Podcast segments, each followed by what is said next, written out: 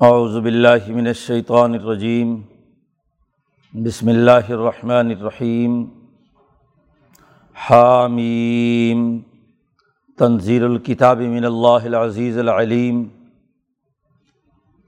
غافر الذنب وقابل التوب، شدید العقاب الطول، لا الہ الا هو، الیہ المصیر ما یجادل فی آیات اللہ الا الذین کفروا فلا کا تقلبہم فی البلاد کذبت قبلہم قوم نوح والاحزاب من بعدہم وحمت کل امت برسولہم لیأخذوه وجادلوا بالباطل لیدحزوا به الحق فأخذتهم فکیف کان عقاب و کدالی کا حقت کلیمت ربی کا علدین کفرو انہم اصحاب النار الدین یحملون العرش ومن حولہ یوسبحون بحمد ربہم و یؤمنون به و یستغفرون للذین آمنوا ربنا وسعت كل شيء رحمة وعلما فاغفر للذین تابوا و تبع صبیل کا وقم عذاب الجحیم ربنا و ادخلہم جنات عدن التی و عطم و من صلح من آبائہم و ازواجہم و ضروریاتہم ان کا انت العزیز الحکیم وقم السیات و منطق سیات یوم عظن فقد رحمتہ وزالک هو الفوز العظیم. صدق اللہ العظیم. یہ صورت مومن کا پہلا رقوع ہے. یہاں سے سات وہ صورتیں شروع ہوتی ہیں جنہیں حوامی میں صبا کہا جاتا ہے. یعنی ان صورتوں کا آغاز روح مقطعات میں حامیم سے ہوتا ہے. پیچھے یہ بات واضح کی گئی تھی کہ پیچھے چوبیس صورتیں صورت ظمر تک وہ تھیں جو قرآن حکیم کے بین الاقوامی انقلاب کی وضاحت کرتی ہیں۔ صورت النحل سے لے کر صورت الظمر تک قرآن حکیم اپنی بات مختلف پیرایا بیان میں انسانیت کو سمجھاتا ہے۔ خود قرآن حکیم نے کہا ہے کہ ولاقد صرفنا الناصفی حاض القرآن ہم نے اس قرآن میں ہر طرح سے، ہر مثال سے مختلف پہلوؤں سے اپنی بات سمجھائی ہے۔ یہ قرآن حکیم کا انداز و اسلوب ہے کہ جو آدمی جس طرح کی ذہنیت رکھتا ہے، جس طرح کے پس منظر سے وابستہ ہے، اس کو اسی انداز میں بات سمجھائی جائے۔ تو یہ نئی جو آگے صورتیں اس کے بعد سے آ رہی ہیں، مومن سے لے کر احقاف تک، یہ وہ تمام صورتیں ہیں جن کے شروع میں حامیم آیا ہے، حروف مقطعات میں سے۔ حروف مقطعات کے حوالے سے حضرت الامام شاہ ولی اللہ دہلوی رحمۃ اللہ علیہ کا نقطۂ نظر پہلے بیان کیا گیا تھا کہ وہ فرماتے ہیں کہ یہ صورتوں کے نام ہیں۔ ان صورتوں میں قرآن حکیم کی ہر صورت کی خاص معنویت اور اس کی جو مضامین ہیں، ان کا خلاصہ اس عنوان میں بیان کیا گیا ہے۔ جیسے ہر اسم اپنے مسمہ کی معنویت پر دلالت کرتا ہے، جیسے ہر عنوان اپنے معنون کی وضاحت کر رہا ہوتا ہے۔ ایسے ہی صورتوں کے یہ نام صورتوں میں موجود مضامین اور مفاہیم کی نشاندہی کر رہے ہیں۔ ہا ایک ایسے مجمل نورانی شعاع کو کہتے ہیں جو بہت ہی زیادہ روشن ہو۔ عربی میں جہاں بھی ہا کا لفظ استعمال ہوا ہے، اس میں چمک، نورانیت اور روشنی ضرور پائی جاتی ہے، کسی بھی جگہ پر۔ خود یہ حرف جب حلق سے ادا کیا جاتا ہے تو اس کے مخرج کے اندر بھی یہ نوعیت موجود ہے۔ اور میم اس مادی دنیا دو چیزوں کے باہمی ملاپ پر دلالت کرتا ہے۔ اس لیے میم کا مخرج بھی دونوں ہوٹوں کے باہم ملنے سے ہے۔ تو ہا میم دو الگ الگ حرف ہیں۔ اس کا مفہوم اور مطلب بیان کرتے ہوئے الفوظ القبیر میں امام شاہ ولی اللہ دہلوی فرماتے ہیں اجمال النورانی متشاشن ایک ایسا مجمل نورانی معنویت ہے جو بہت ہی روشن ہے۔ مجمل ہے اور نورانی ہے۔ جیسے کوئی بھی چیز جب کسی خاص نقطے پر مرتکز ہو جائے تو زیادہ پاورفل ہوتی ہے۔ روشنی اگر کسی خاص زاویے سے بالکل مرتکز ہو کر پڑے تو وہ دور تک اثر انداز ہوتی ہے۔ جتنی پھیلی ہوئی ہوگی تو اتنا ہی اس کی روشنی دور تک پھیلنے کے بجائے اپنے قریب کی فضا کے اندر اپنی روشنی کی چمک دے رہی ہوتی ہے۔ لیکن جب اسے کسی جگہ پر مرتکز کر دیا جائے، تو دور تک اثر انداز ہوتی ہے۔ تو وہ عالم غیب سے، شاہ صاحب اس کی مزید تشریح میں بیان فرماتے ہیں کہ عالم غیب کا وہ نور جو مالا اعلیٰ میں متعین ہوا تھا قرآن حکیم کی شکل میں، ان صورتوں کی شکل میں، وہ نور مالا اعلیٰ سے مرتکز ہو کر اس دنیا میں اترا۔ نازالہ فی عالم تخلیقی تخلیقی اس عالم تخلیق کے اندر وہ اجمالی نور جو بہت ہی روشن اور طاقتور نور تھا، وہ اس دنیا میں نازل ہوا۔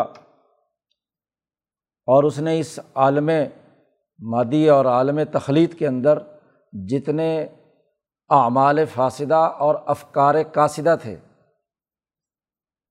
وہ افکار جو انتہائی کھوٹے سکے کی طرح بیکار اور ناکارہ تھے اور وہ اعمال جو فساد پیدا کرنے کا سبب تھے، اس نور نے مرتکز ہو کر اوپر سے نیچے اس عالم دنیا میں اترا، عالم مادی میں، عالم تخلیق میں اترا اور آ کر اس نے ان تمام افکار قاصدہ اور اعمال فاصدہ کو اس طریقے سے اٹیک کیا کہ وہاں شاہ صاحب کا جملہ ہے قام لہو و فاقن لنظام دو جملے خاص طور پر شاہ صاحب نے وہاں استعمال کیے ہیں کہ وہ ایسا اجمالی نور ہے جس نے آ کر اس دنیا میں انسانی افکار جو فضول اور لو قسم کے ہیں، شرک اور کفر اور ظلم پر مبنی ہے۔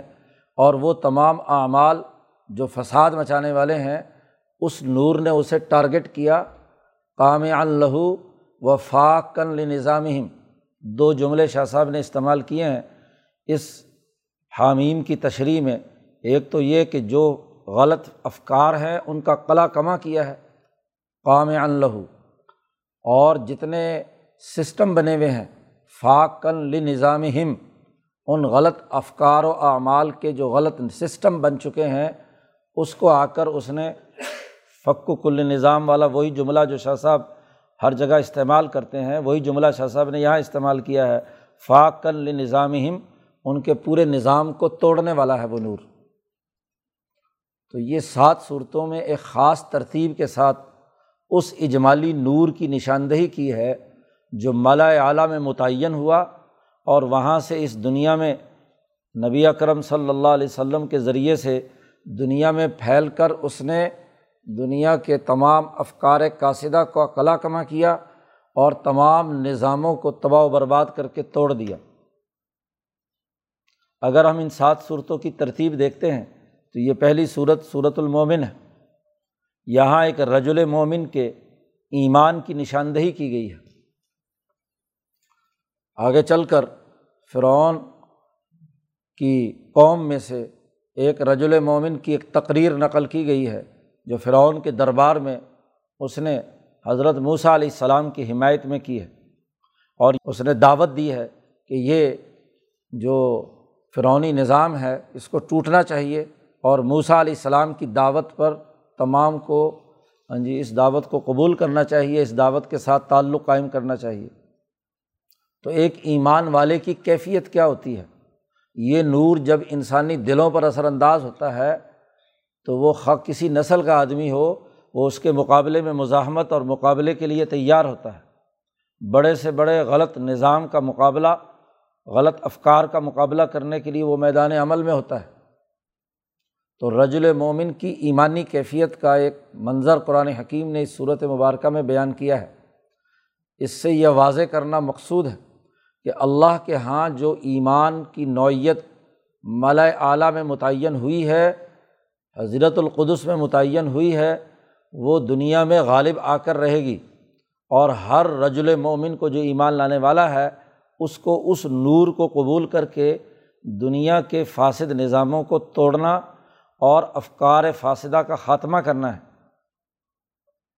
شروع کے دو تین رقوؤں میں قرآن حکیم نے اس بنیادی روح کو جو مالا اعلیٰ میں تعلیم متعین ہوئی ہے یا اس نور کو مختلف دلائل سے واضح کیا ہے اور پھر گزشتہ قوموں کے واقعات کے تناظر میں اس رج المومن کی پوری تقریر نقل کی ہے کہ کیسے دجرت اور دلیری سے، بہادری سے بھرے دربار کے اندر موسا علیہ السلام کی حمایت کا اعلان کیا اور فرونی نظام کی کمزوریاں اور کوتاہیاں واضح کیں۔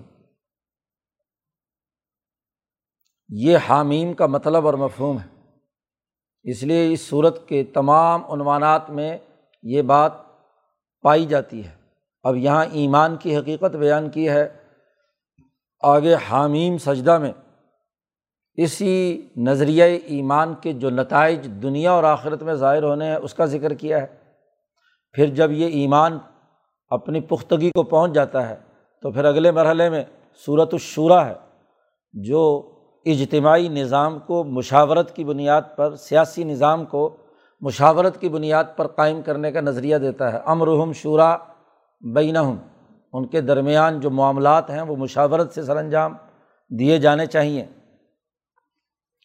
اور پھر شعرا کے بعد سرمایہ پرستی کی نفی کی ہے آگے صورت ظخرف میں۔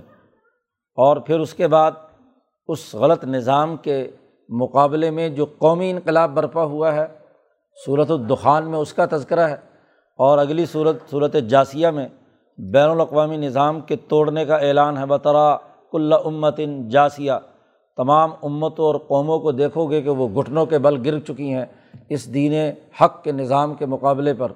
اور صورت الاحقاف میں گزشتہ قوموں کے واقعات کے تناظر میں تدمر کل شعیم بے امر ربی ہا کا اعلان کیا گیا ہے۔ کہ اللہ کے حکم سے ہر چیز تہس نہس ہو جائے گی۔ قیامت کے تناظر میں اس بین الاقوامی انقلاب کو سمجھایا گیا ہے۔ اس طرح سات صورتوں میں انسانی سماج کے جو مختلف درجات اور پہلو ہیں، ان کی قرآن حکیم نے وضاحت کے ساتھ غلط سسٹم کے توڑنے کے مختلف پہلو واضح کیے ہیں۔ اس لیے یہ سات صورتیں بہت ہی روشن، نورانی اجمال بیان کرتی ہیں قرآن حکیم کی تعلیمات کو واضح کرنے کے لیے۔ تو یہ پہلی صورت صورت مومن ہے۔ حامیم، تنزیل الکتاب من اللہ العزیز العلیم۔ یہ کتاب اس کا نازل کرنا، اس کا نزول اس اللہ کی طرف سے ہے جو العزیز بھی ہے اور العلیم بھی ہے۔ مختلف صورتوں میں یہ اللہ کے اوصاف بیان کیے ہیں۔ یہاں تنظیر الکتاب من اللہ العزیز العلیم کا لفظ استعمال کیا ہے، العلیم کی صفت بیان کی ہے۔ آگے صورتیں آ رہی ہیں، کہیں الحکیم ہے، کہیں المجید ہے۔ ہاں جی مختلف الفاظ استعمال کیے ہیں۔ جو صورت جس معنی پر زیادہ وضاحت کے ساتھ دلالت کرتی ہے، اسی کے مطابق ذات باری تعلیٰ کا یہاں وصف بیان کیا گیا ہے۔ یہاں چونکہ علم سے متعلق، ایمان کی علمی اور فکری حیثیت اس صورت مبارکہ میں بیان کی گئی ہے۔ اس لیے اللہ کا جو وصف یہاں پر بیان کیا ہے، العزیز، العلیم۔ اللہ وہ ہے جو طاقتور، زبردست ہے۔ اس کی طاقت کے مقابلے میں دنیا کی کوئی طاقت نہیں۔ اس لیے اس کا نور دنیا میں آ کر یہاں کے افکار فاصدہ کو ختم کرنے کے لیے اور اعمال کو تباہ و برباد کرنے کے لیے پوری طاقت اور قوت رکھتا ہے۔ اور یہ طاقت اور قوت کا استعمال العلیم بھی ہے، پورے علمی منہج اور علمی قاعدے اور ضابطے کے مطابق ہے، اس میں غیر علمی کوئی بات نہیں ہے۔ یہاں جتنے بھی افکار اور ایمانیاتی امور بیان کیے گئے ہیں، وہ العلیم ذات کی طرف سے آئے ہیں۔ پھر العلیم بھی ہے، العزیز بھی ہے۔ اسی کے ساتھ ایک اور وصف بھی بیان کیا، غافر ضمبی و قابل توبی تیسرا وصف اللہ کا یہ بیان کیا ہے کہ وہ گناہوں کو معاف کرنے والا ہے۔ طاقت کا زیادہ استعمال صرف اس بنیاد پر کہ جو آدمی غلط کام کر رہا ہے، اس کو تباہ و برباد کر دیا جائے، محض ایسا نہیں ہے۔ جو آدمی توبہ کر لے غلط افکار سے، تو اس کے پچھلے گناہوں کو معاف کرنے والا ہے۔ وہ قابل توبی اپنے غلط اعمال سے توبہ کر لے۔ غلط افکار سے توبہ کر لے تو غافر ضم ہے۔ اور غلط اعمال سے توبہ کر لے تو قابل توب توب ہے۔ توبہ کو قبول کرنے والا ہے۔ محض طاقت کے استعمال سے انسانیت کا خاتمہ مقصود نہیں ہے۔ ان کے ذہنوں میں رچے بسے ہوئے غلط افکار وہ ختم کرنا مقصود ہیں، نہ کہ انسان کو ختم کرنا مقصود ہے۔ اسی طریقے سے غلط اعمال و افکار کا خاتمہ مقصود ہے، نہ کہ غلط عمل کرنے والے انسان کو مٹانا ہے۔ تو اللہ تبارک و تعالیٰ گناہوں کو معاف کرنے والا ہے، قابل توبی توبہ کو قبول کرنے والا ہے۔ لیکن اسی کے ساتھ ساتھ جو آدمی توبہ نہیں کرتے، جو غلط فکر اور غلط عمل پر قائم ہے ان کی عقلی اور علمی اور عملی کی سیرت و کردار وہ توبہ کرنے کی نہیں ہے، گناہوں سے معافی کی نہیں ہے، اپنے فکر سے، غلط فکر سے علیحدہ ہونے کی نہیں ہے، تو شدید العقاب، وہ سخت عذاب دینے والا بھی ہے۔ یہ نہیں ہے کہ محض رحم اور شفقت کے نام پر انسانیت جو چاہے جرائم کرتی رہے، یہاں ظالم کھل کھیلیں، شرک اور کفر اور ظلم پھیلائیں اور ذات باری تعالیٰ کی طرف سے کسی سزا کے مستحق نہ ہوں، ایسا نہیں ہے۔ شدید العقابی ضطول اور بہت زیادہ طاقت اور قوت والا ہے۔ یعنی اس کے پاس مال کی فراخی ہے، وسعت ہے، طاقت ہے، قوت ہے۔ یہ تمام صفات اللہ کی بیان کر کے کہا، لا الہ الا ہوا۔ اللہ کے علاوہ کوئی اور خدا نہیں ہے۔ الہ المصیر، تمام کائنات کے تمام معاملات، تمام افکار، تمام خیالات، تمام اعمال اور تمام انسان لوٹ کر اسی کے پاس جائیں گے۔ ایسا نہیں ہے کہ لوگ محض آزاد ہوں جو چاہے مرضی کرتے رہیں۔ ان کی جو فکر ہو، جو عمل ہو کسی بھی حالت کے اندر ہوں۔ ایسا نہیں ہے کہ وہ اس میں آزاد ہوں، بلکہ تمام کو لوٹ کر ایک مرحلہ اور وقت آنا ہے جب تمام کے افکار، اعمال اور شخصیات ان کا محاسبہ کیا جائے گا۔ الہ المصیر۔ یہ اللہ کی طرف سے کتاب نازل ہوئی ہے، جو عزیز، علیم اور غافر ضم بھی قابل تو بھی بیان کر کے بتلایا اس کی طرف سے۔ اب ان آیات کا انکار صرف وہی کریں گے جو کفر کر رہے ہیں۔ ما یوجا دلوفی آیات اللہ الدین کفرو اللہ کی آیات میں نہیں جھگڑتے، مگر وہ لوگ جنہوں نے انکار کیا ہے۔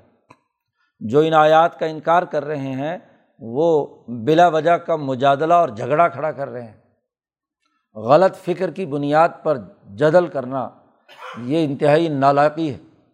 کوئی فکر صحیح ہو، کوئی عقل و شعور کی بنیاد پر ہو وہ اگر مناظرہ اور مباحثہ کرے یا مجادلہ کرے تو کوئی بات بھی ہے۔ لیکن فکر غلط، عمل غلط، اس پوری کائنات کے نظام کے منکر، وہ اللہ کی آیات میں جھگڑ رہے ہیں۔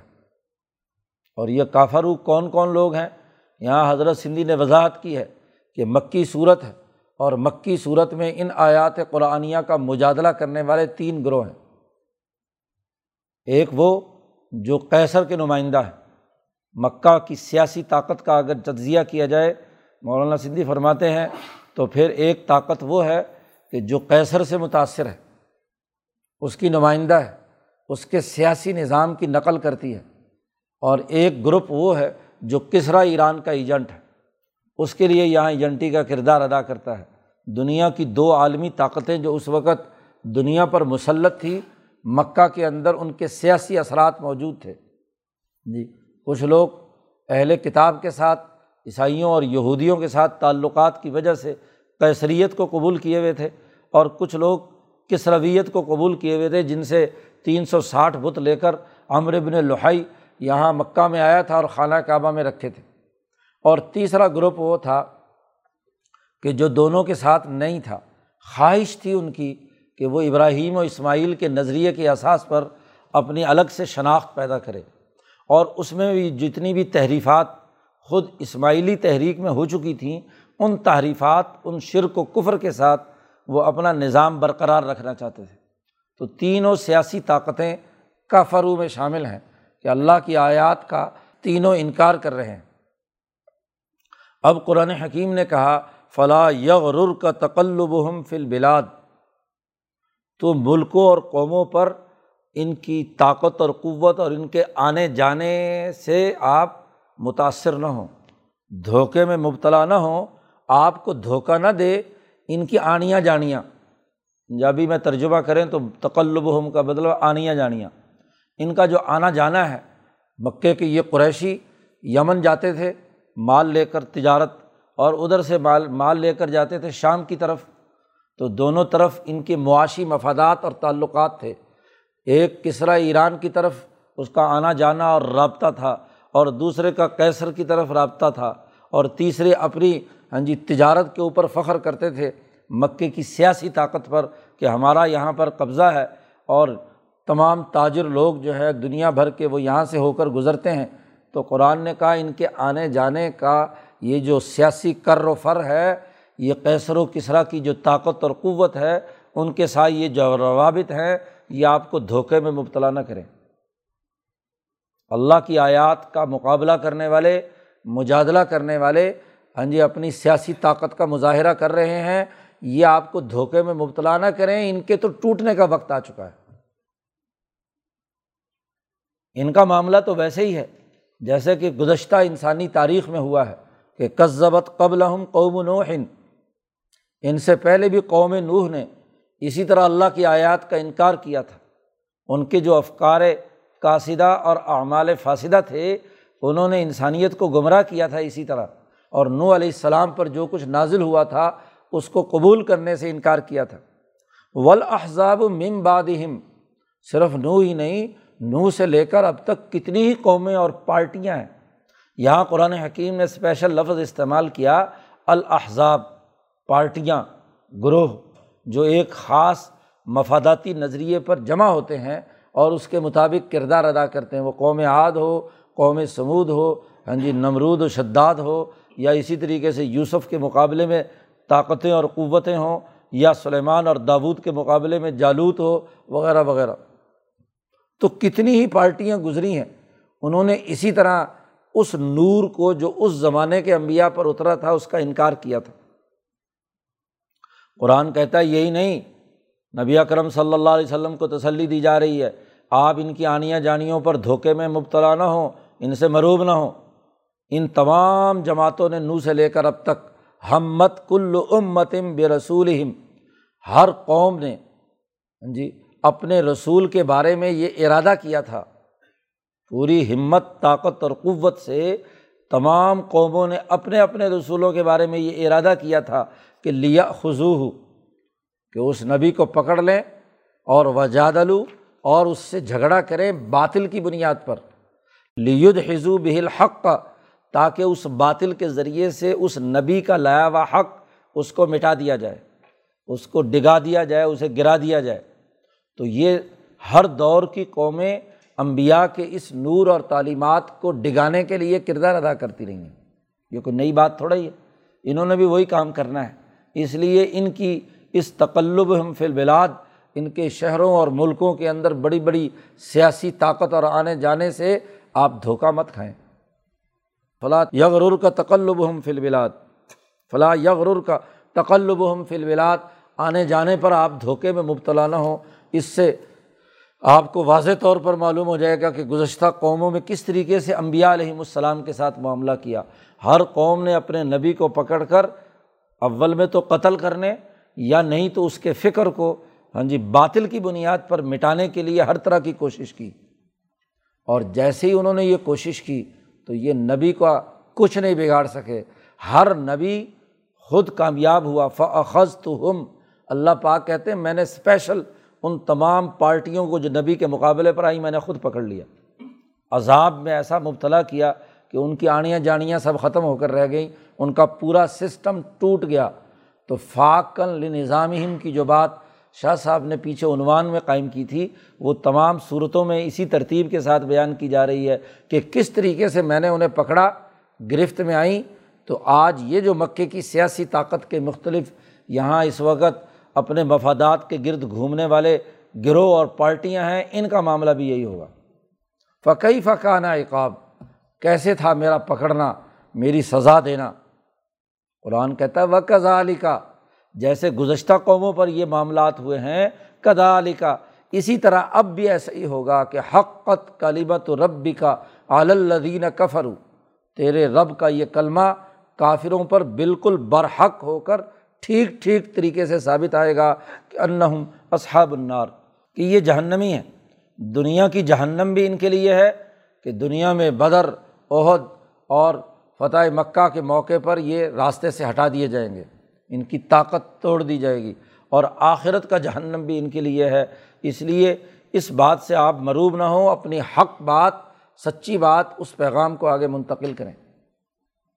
تو قرآن حکیم نے ان آیات کے حوالے سے جو مقابلہ کرنے والے، مجادلہ کرنے والے ہیں، ان کا تذکرہ کر کے ان کی سزا کو، ان کے قلع کما کرنے کا اعلان یہاں پر کیا۔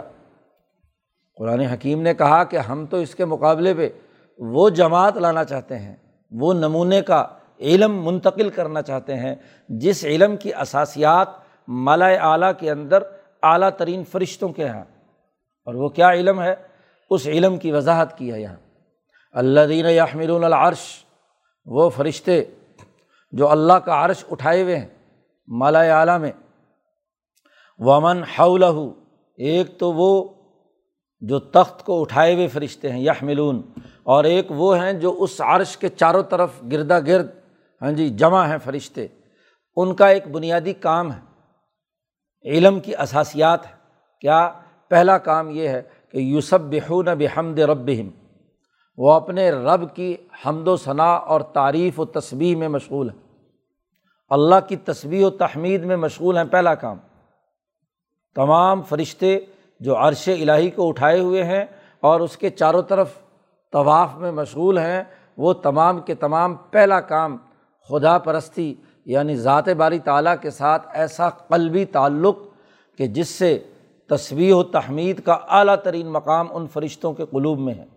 اور پھر صرف فرشتے ہی نہیں، بلکہ امام شاہ ولی اللہ دہلوی نے قرآن حکیم کی دوسری آیات اور احادیث کے روشنی میں یہ بات واضح کی ہے کہ اس سے پہلے یعنی حضور کی آمد سے پہلے کے جتنے انبیاء یہاں دنیا سے گئے ہیں، دنیا میں انقلابات برپا کرنے والے، مقربین بارگاہ الہی، انبیاء اور ان کے حوارین جب دنیا سے عالم بالا میں منتقل ہوتے ہیں، تو وہ بھی اس عرش الٰہی کے چاروں طرف حضیرت القدس میں منتقل ہو جاتے ہیں۔ تو وہ تمام مل کر اجماع ملۂ اعلیٰ، جو مقربین بارگاہ الہی انسانوں اور اعلیٰ فرشتوں پر مشتمل ہے۔ ان تمام حضیرت القدس اور مالا اعلیٰ کے لوگوں کا پہلا بنیادی کام یہ ہے کہ یوسف بحون بحمد رب اللہ کی اپنے رب کی تصویر و تحمید بیان کرتے ہیں۔ وہ یؤمنون بھی اور وہ سب کے سب لوگ اللہ پر صد کے دل سے ایمان و یقین کے اعلیٰ ترین مقام پر ہیں۔ دو باتیں۔ اور تیسری بات یہ ہے کہ وہ یست فرون للذین آمن وہ اللہ سے استغفار مانگتے ہیں، معافی طلب کرتے ہیں ان لوگوں کے لیے جو دنیا میں ایمان لائے ہیں۔ یعنی ان تمام انسانوں کی جو دنیا میں ایمان لائے ہیں، ان کی مدد کرتے ہیں وہ فرشتے وہاں عالم بالا میں حضیرت القدس میں۔ جو جس نبی کی امت ہوتی ہے، نبی اپنی امت میں سے مومنین کے لیے استغفار کرتا ہے۔ جو کسی ولی کے ساتھ اٹیچ ہوتے ہیں وہ مقرب بارگاہ الہی اپنے ان متعلق لوگوں کے لیے اللہ سے بغفرت مانگتے ہیں۔ یس فرون للدین آمن تو وہ فرشتے جو ایسے مقدس مقام پر اور ایسی اعلیٰ شخصیات ہیں، وہ دنیا میں جو سسٹم کو، غلط سسٹم کو توڑنے کے لیے میدان میں آنے والے رجل مومن ہیں، ان کے لیے استغفار مانگتے ہیں۔ اللہ سے مغفرت مانگتے ہیں۔ گویا کہ خدا پرستی کے بعد دوسرا بڑا بنیادی کام مالا اعلیٰ کے فرشتوں کا دنیا میں عدل و انصاف قائم کرنے والے، صحیح، سچے ایمان رکھنے والے ہیں، ان کے لیے مغفرت کی دعا مانگنا ہے۔ اللہ سے لغزشیں، کوتاہیاں، کوئی انسان دنیا میں ایسا نہیں کہ اس سے کام کاج کرنے میں کوئی غلطی ہو جائے، کوئی بھول چوک ہو جائے، کوئی کمزوری ہو جاتی ہے۔ تو ان تمام کمزوریوں کو اللہ سے معافی دلانے کے لیے وہ امبیا وہ اولیا وہ ہاں جی فرشتے اللہ کے سامنے دعا کرتے ہیں کہ ان لوگوں کو معاف کر دیا جائے۔ کیا کہتے ہیں؟ قرآن حکیم کہتا ہے رب بنا وہ دعا مانگتے ہیں۔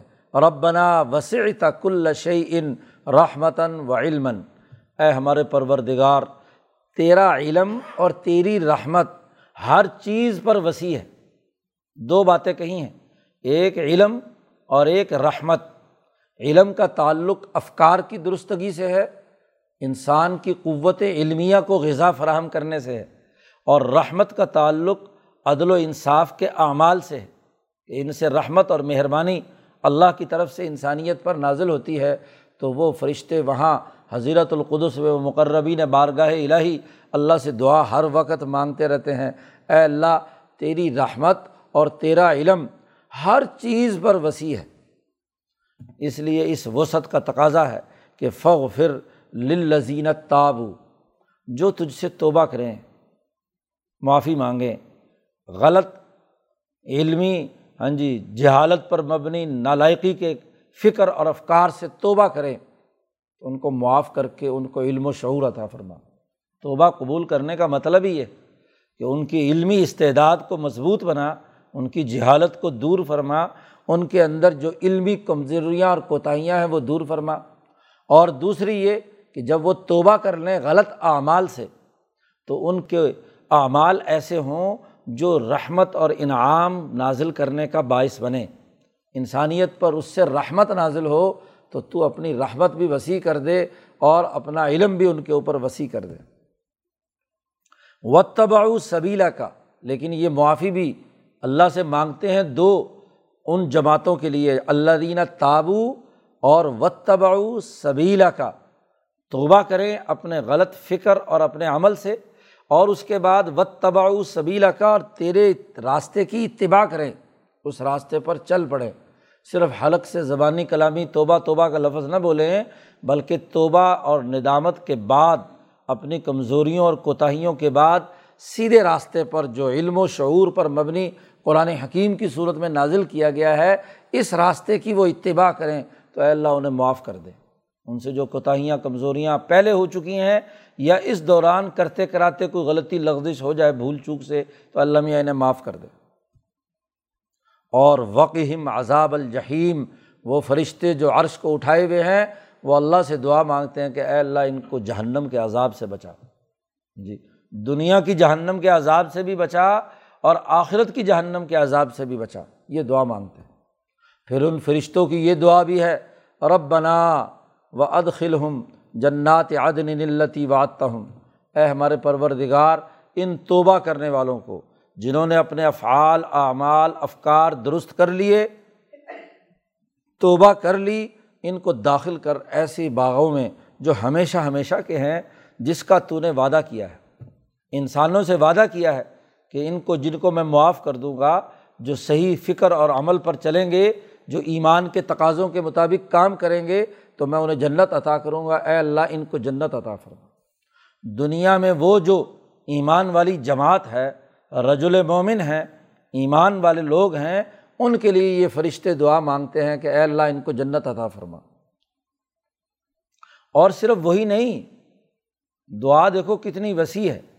علم کا مرکز اور منبع جہاں سے انسانیت کی رہنمائی ہو رہی ہے، وہ یہ کہ ومن صلاح من آبا اہم و ازواجہم و ضروریاتہم صرف یہ رجل مومن ہی نہیں، یہ انقلابی لوگ ہی نہیں، ان کے باپ بھی، ان کی بیویاں بھی، ان کے بچے بھی۔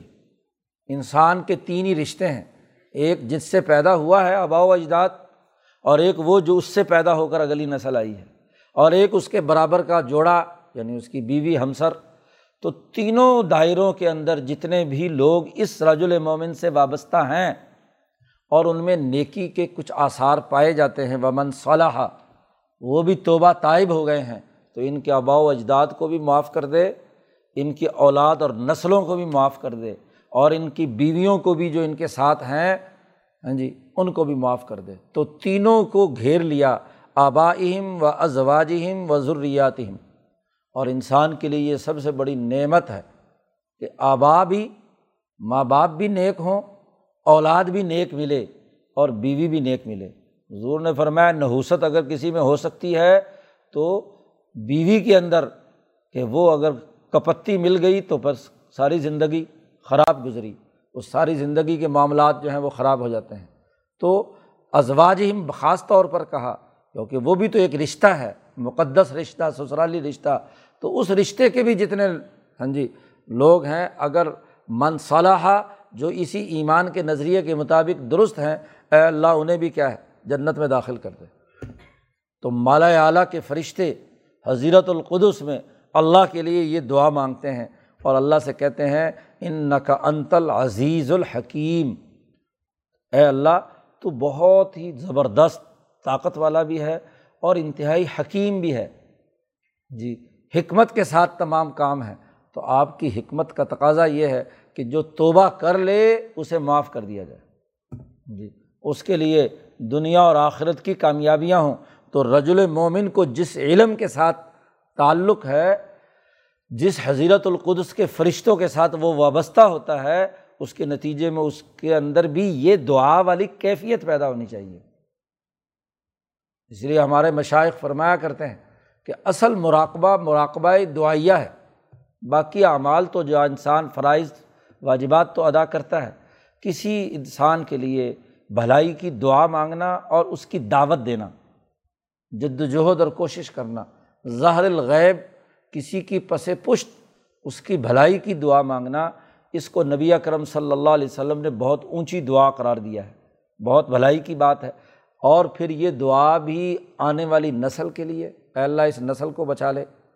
گزرنے والے آبا و اجداد کی مغفرت کے لیے، اپنے برابر کے جو سسرالی رشتہ دار یا اپنے گرد و پیش میں موجود، اگر اس ازواج کا مزید وسیع معنی لیا جائے تو آپ کے اب جتنے بھی ہم سر اور ہم جولی ہیں، بیوی تو ایک ہم جولی ہے نا، باقی بھی تو آپ گرد و پیش میں آپ کے ہم عمر لوگ موجود ہیں جو آپ کی جماعت کے اندر جڑے ہوئے ہیں، ایک معاہدہ عمرانی میں، آپ کی ریاستی نظام میں آپ کے شہری نظام میں، آپ کے محلے کے نظام میں جو شام شریک ہیں، یہ تمام کے لیے۔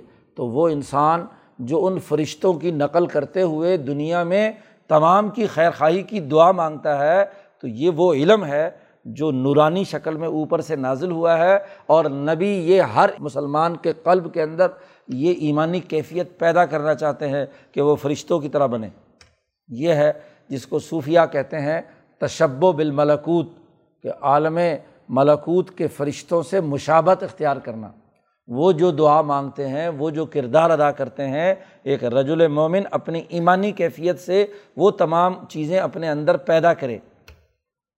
یہ فرشتے یہ دعا بھی مانگتے ہیں کہ وق ہی مسیات اے اللہ ان کو برائیوں سے بچا، تکلیفوں اور اذیتوں سے بچا، اور جس کو تو نے اس دن میں یا اس دن میں، دونوں چیزیں شاہ صاحب نے کہی ہیں کہ یوم ازن سے مراد صرف قیامت ہی کا دن نہیں، بلکہ اس دن میں بھی دنیا کے اندر بھی جس کو تو نے برائیوں سے بچا دیا، تو فقط رحم تہو تو نے اس پر رحم کیا۔ سب سے بڑا تیرا رحم یہ ہے کہ انسان کو تکلیفوں، اذیتوں، برائیوں اور غفلتوں سے تو نے نجات دے دی۔ تو اے اللہ، ان کو برائیوں سے بچا، ان کو سیاحت سے بچا۔ اور سیاحت صرف یہی نہیں کہ ہاں جی ایک مخصوص دائرے میں بند ہوں، بلکہ فکری، علمی، عملی، سیاسی، معاشی، سماجی جتنی بھی سیاحت ہیں، برائیاں ہیں، ان سے اللہ ان کو بچا۔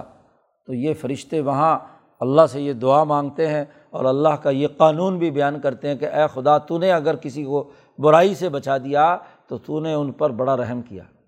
رحمت کا تقاضا برائیوں سے بچانا ہے۔ اور علم کا تقاضا ان کو ان کو معاف کر دینا ہے اور ان کو جنت میں داخل کرنا ہے۔ وہ ظال کا حول فوز العظیم اور یہ بہت بڑی کامیابی ہے۔ یہ بہت بڑی کامیابی ہے۔ تو یہ پوری دعا نقل کی ہے اللہ دین یحمل العرش سے لے کر یہاں تک، ان فرشتوں کی، ان مقربین بارگاہ الہی کی۔ تو یہ علم وہاں متعین ہوا ہے حضرت القدس مالا اعلیٰ میں۔ اب اس علم کو اللہ پاک نے کتاب کی صورت میں، یہ قرآن حکیم کی صورت میں دنیا میں نازل کیا ہے۔ اس کا مقابلہ اور مجادلہ صرف وہی کرتے ہیں جو انکار کر رہے ہیں اور باطل کی بنیاد پر حق کو مٹانا چاہتے ہیں۔ ان کے لیے سزا ہے۔ اور جو اس علم کو جو مالا اعلیٰ میں متعین ہوا ہے، اجماع مالا اعلیٰ سے ثابت ہوا ہے، جن کی یہ دعائیں ہیں، تو جو انہیں قبول کریں گے، ان کے لیے انعامات انعامات ہیں۔ دنیا کے لیے بھی اور آخرت کے لیے بھی۔ تو جس کمزور انسان کے لیے فرشتے ہر وقت اللہ سے دعا مانگ رہے ہیں۔ حدیث پاک میں آتا ہے کہ جس فرشتے کو اس عرش الٰہی کے گرد طواف کا ایک دفعہ موقع ملتا ہے، دوبارہ کبھی نہیں ملتا۔ اتنے فرشتے مسلسل اور انسانیت کی بھلائی اور خیر خائی کی دعا مانگ رہے ہیں۔ تو مالا اعلیٰ کی دعائیں بڑا بنیادی کردار ادا کرتی ہیں۔ اور رجل مومن وہ ہوتا ہے جو مالا اعلیٰ کی ان دعاؤں کے ساتھ اپنے قلب کو متوجہ کر کے ویسی ہی دعا، ویسے ہی انسانیت کی بھلائی اور ترقی اور علم و رحمت کے پھیلانے کے لیے کردار ادا کرتا۔ ہے اسی کی پھر مزید وضاحت ہاں جی اگلے رقوع سے، اس سے اگلے رقوع میں قرآن حکیم نے ہاں جی موسا علیہ السلام کے واقعے میں بیان کی ہے۔ اللہ تعالیٰ قرآن حکیم کو سمجھنے اور اس پر عمل کرنے کی توفیق عطا فرمائے۔ اللہ